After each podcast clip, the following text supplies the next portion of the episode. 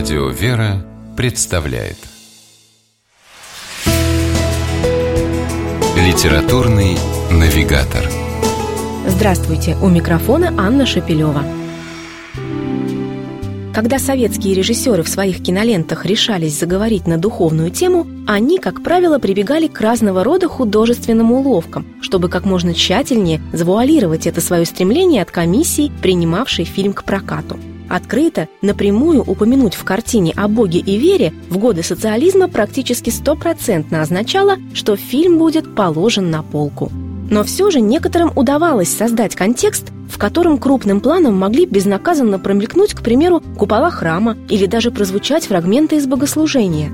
Однако дальше всех в мастерстве киношифровки подлинно христианских смыслов пошел легендарный режиссер Тарковский – так считает священник Дмитрий Борицкий, кандидат богословия и преподаватель библеистики Московской духовной академии. И рассуждает об этом в своей книге «Сталкер. Путь священника. Опыт богословского прочтения кинофильма Андрея Тарковского». И первое, на что автор обращает внимание читателя, а в данном случае еще и зрителя, фильм «Сталкер» далеко не просто экранизация известного романа братьев Стругацких «Пикник на обочине». Отец Дмитрий рассказывает о том, как Тарковский добивался от писателей-фантастов совершенно особенного сценария.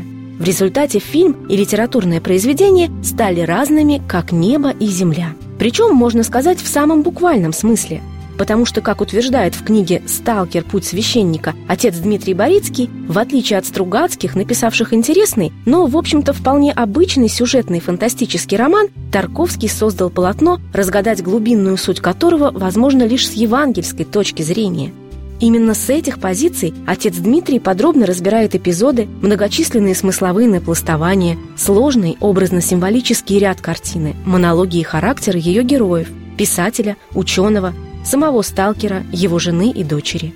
И делает неожиданные, любопытные, а главное, действительно неоспоримые выводы. В странной, непонятной зоне с ее таинственной комнатой, исполняющей желания, можно разглядеть образ Царства Божия. В писателе и ученом – людей к нему стремящихся, но не способных до конца поверить.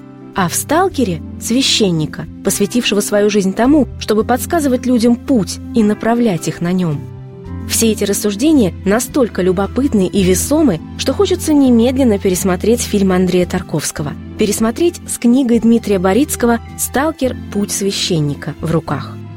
С вами была программа «Литературный навигатор» и ее ведущая Анна Шепелева. Держитесь правильного литературного курса.